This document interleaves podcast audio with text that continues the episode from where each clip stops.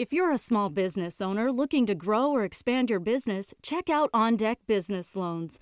OnDeck offers business loans online from $5,000 to $500,000, and their simple application process only takes 10 minutes. Unlike banks, they'll give you a decision quickly, and funding is as fast as one day. Get a free consultation with an OnDeck loan advisor. Visit ondeck.com/podcast. This is the Customer Equity Accelerator. If you are a marketing executive who wants to deliver bottom-line impact by identifying and connecting with revenue-generating customers, then this is the show for you. I'm your host, Alison Hartsoe, CEO of Ambition Data. Each week, I bring you the leaders behind the customer-centric revolution who share their expert advice. Are you ready to accelerate? Then let's go. Welcome, everybody. Today's show is about the Amazon retail platform and how D2C retailers should be thinking about it. Now, to help me discuss this topic is Mark Mahaney. Mark is the managing director covering the internet sector at RBC Capital Markets, and he has actually been covering internet stocks since 1998, which I love because my first company was at 1996 in the internet space. So we have a lot in common there. Mark, welcome to the show. Thanks for having me on, Alison. So tell us a little bit more about the big pillars of Amazon. This was something that I saw at your e-tail presentation. Can you start us off there about how Amazon generally is structured? Yeah, you could say that there are three or four parts to Amazon. There's the first-party retail that we all know and love. There's the third-party marketplace, which is, for most consumers, almost indistinguishable versus the first-party marketplace. Then there's this massive cloud business they've got, Amazon Web Services. The fourth business is probably be AMS, Amazon Marketing Solutions, or Amazon Marketing Services, which is really their advertising business. And I'm going to go with the fifth category, too, which is their grab bag of other products and services, things like video and music streaming, also Kindle hardware devices, also these Alexa devices. So it's become one of the most successful in terms of market cap, but one of the broadest consumer technology names out there. I mean, there may be three or four worldwide that are as present as Amazon and have as many customer touch points as Amazon. And it does it across these multiple businesses. So obviously, if I'm a retailer and I'm looking for how to get my products out there, Amazon represents either an incredible threat or an incredible opportunity. Is there a way that retailers should be thinking about Amazon? Well, it's a very large marketplace. They don't disclose the number of active customers. The last time they did was probably 5 or 6 years ago when the number was around 300 million. That's 300 million people who had purchased from them at least one time in the prior 12 months. And our guess is that that number is now probably well north of 400 million. So it's a very large customer base. It's an enormous amount of volume if you can successfully gain entrance into the Amazon marketplace. So that makes it valuable in and of itself. Conversations we've had with third-party sellers over time have generally been pretty impressed with the level of Amazon customers. Usually the customer service requests are lower than what you would find on other platforms like eBay. So they actually may be less expensive customers to acquire and to maintain.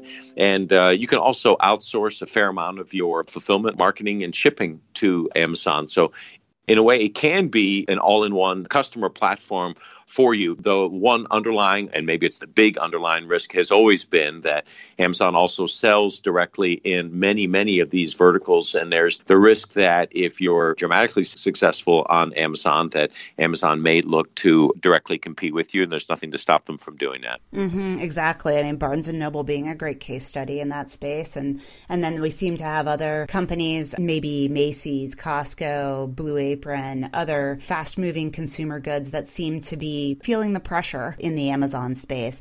Does that comprehensiveness of their platform, does that make them well-suited for niche players, but maybe not well-suited for mass marketing companies?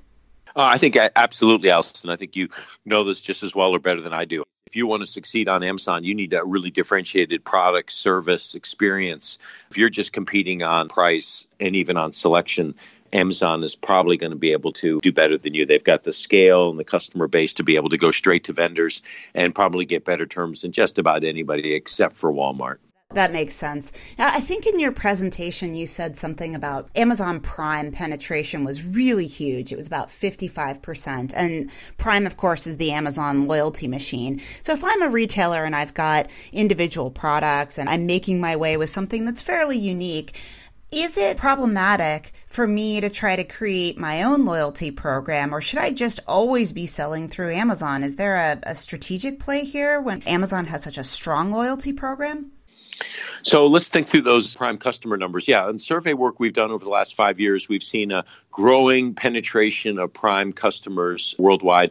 Amazon did disclose recently that their number of Prime customers, somewhere in that 100 million range. In North America, it's probably 50 to 60 million. That's not disclosed, but that's a reasonable guess. Could be off by a couple million up or down, but that's a reasonable guess. And those customers generally are bigger spenders. We do know, based on our own survey work over the years, that they shop more frequently with Amazon, they spend more on Amazon, and they generally have higher customer satisfaction scores. I mean, this is kind of a self-selected group. So anyway, that's a great customer base to try to get at.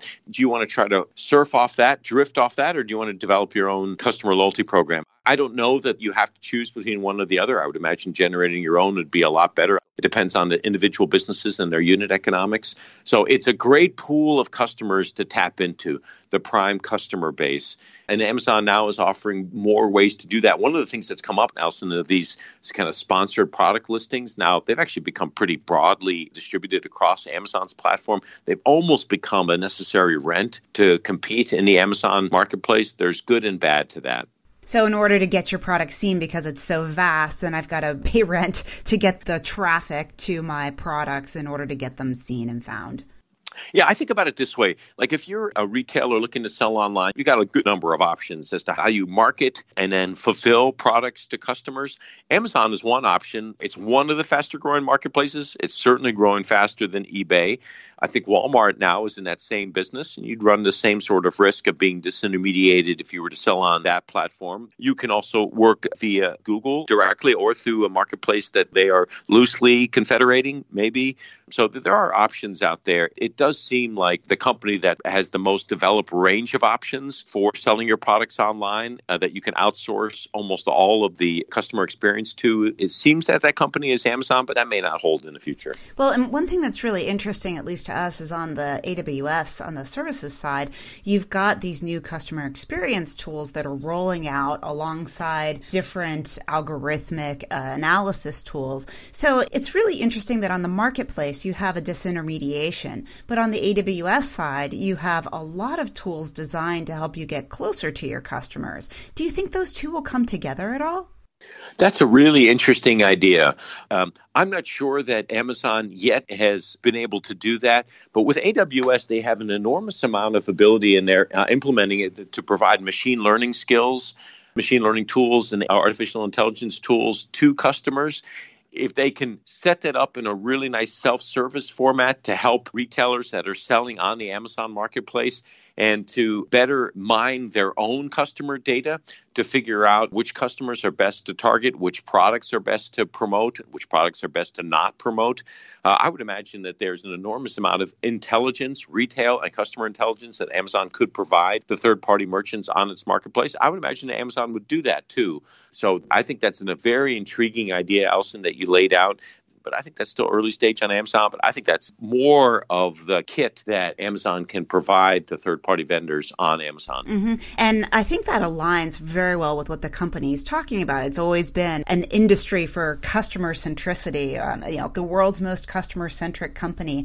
We oftentimes assume that that means just that they are fully customer-obsessed, which is true. But I think if you look at the AWS strategy, you end up with so much more behind that. And I think that's what keeps them ahead of Walmart and eBay, but I'm not sure that that's what keeps them ahead of an international company like Alibaba, who has also said that customers number one, investors are number three, and employees sit in the middle at number two. Do you think if I were a retailer and trying to look at a global strategy, would Alibaba be a stronger play than Amazon? It's an interesting question. I don't think we would have even debated this 10 years ago, 5 years ago, we would have started to, and now we really can debate that. Alibaba's presence, that's a very small part of their overall business. Alibaba's commerce in China itself is dramatically larger than its presence outside of China. But that is changing. So it depends. We'd have to go market by market on it. I think in Western Europe, in parts of Latin America, and then in parts of Asia like India, the Amazon marketplace is still going to be dramatically more robust than Alibaba. Whether that could change over time, absolutely that could change over time. I don't think there's clear evidence that that's where the puck is going, but it's possible. You know, that makes a lot of sense what you're saying about Alibaba internationally versus Amazon. I was surprised with one of the retailers we were talking to recently that they were seeing so much international growth come from Russia, as in terms of their U.S. market was flat and they were starting to grow through Russia, which makes sense if you're going to look at the Alibaba angle. So it sounds like for the average retailer, Amazon still remains the first place to look, and Alibaba is maybe something to keep an eye on as the U.S. market might flatten. Or do you think that it's moving so quickly in China internationally, at least for a China strategy, you need both?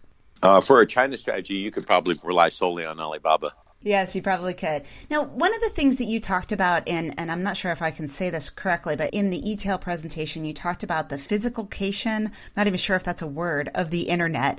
Could you talk a little bit about what that means in relation to the Amazon stores? Yeah, physicalization of the internet.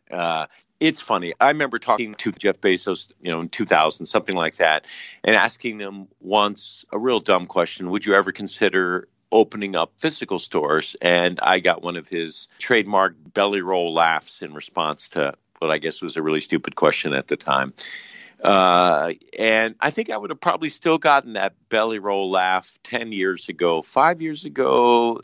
I think the more thoughtful response that he would have given to the question would have been something like, if there's a way we could solve a pain point or create a physical retail experience that solved a problem or was just materially better than what existed out there, if there was an Amazonian advantage to that physical store, then we'd consider it. And I think they're there now with these ghost stores. Now, there are, I don't know, a dozen of these out now. So they are chump change. They're tiny. There are two here in San Francisco. Actually, there may be more now, but there are two here, one just a few blocks away from our office. And I think they have solved something. I think they have helped solve time.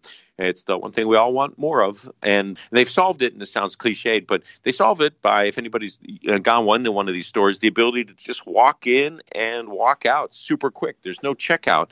And, you just scan the app, pick what you want, walk out. You can get $10 worth of products in 30 seconds, depending how nimble you are when you're in the store.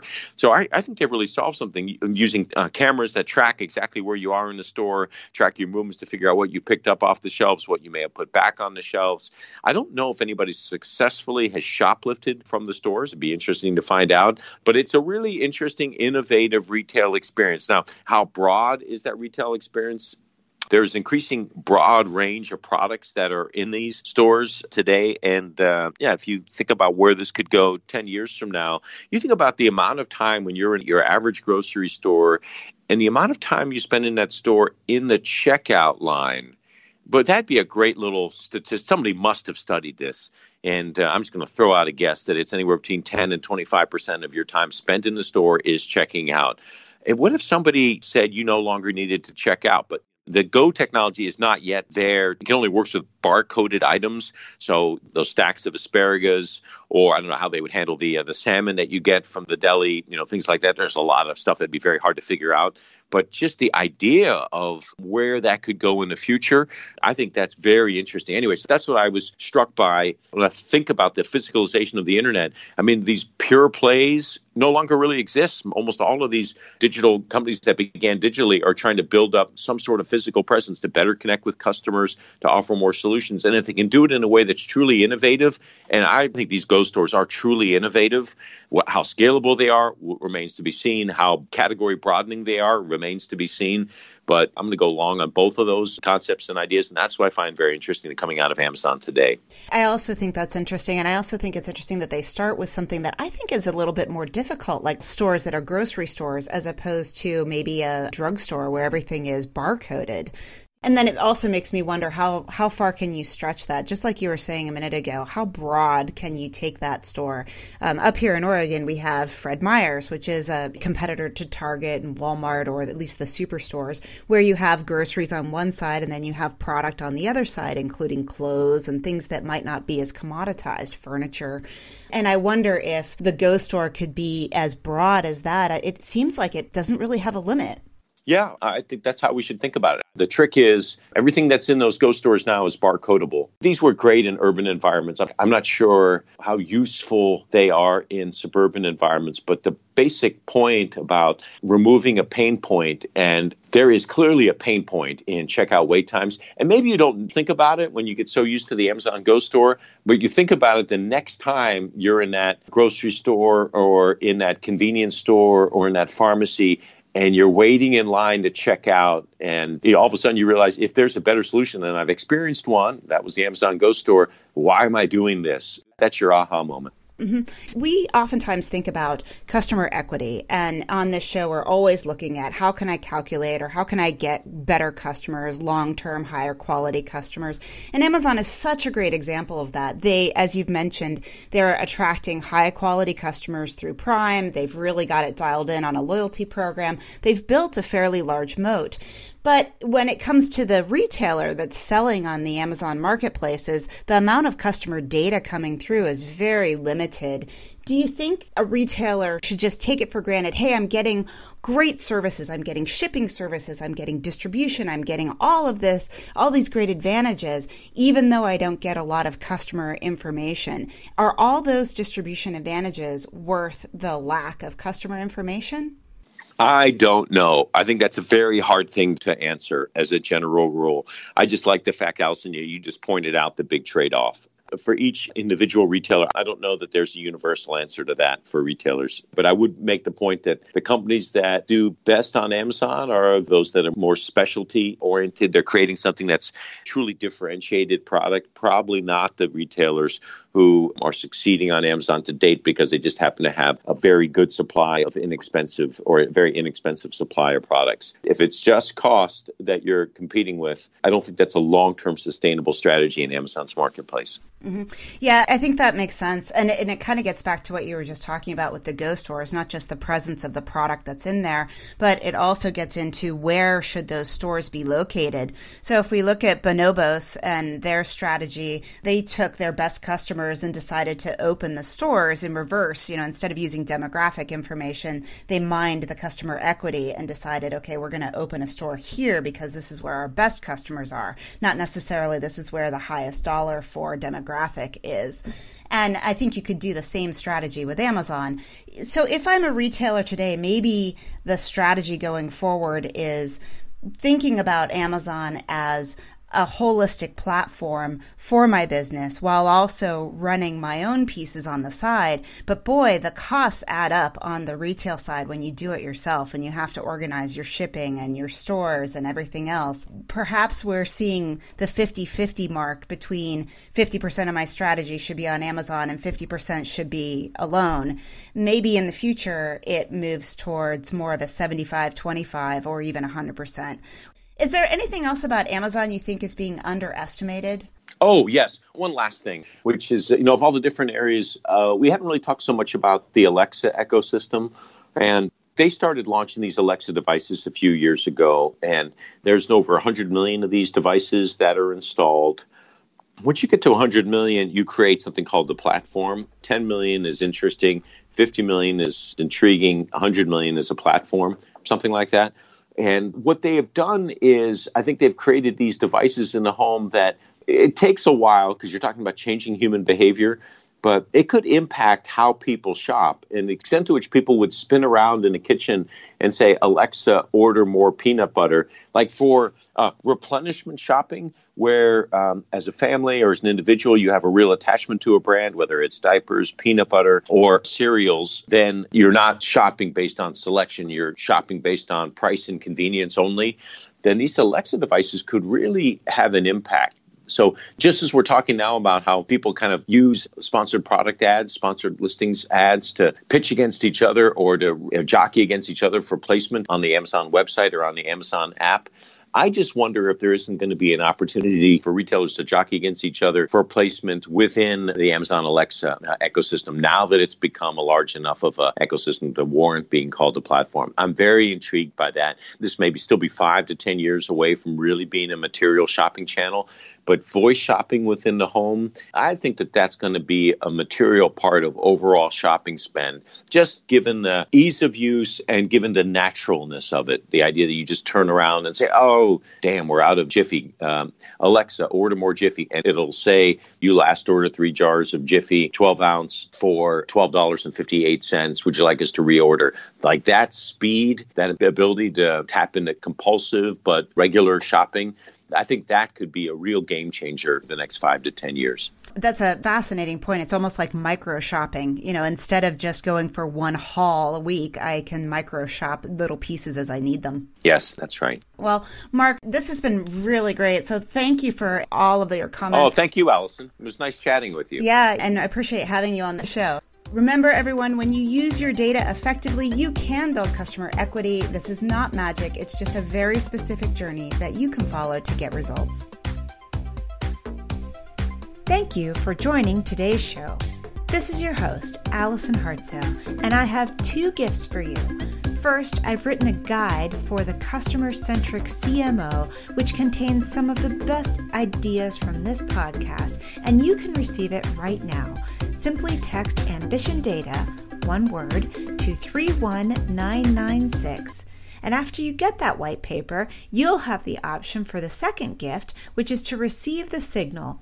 Once a month, I put together a list of 3 to 5 things I've seen that represent customer equity signal, not noise. And believe me, there's a lot of noise out there.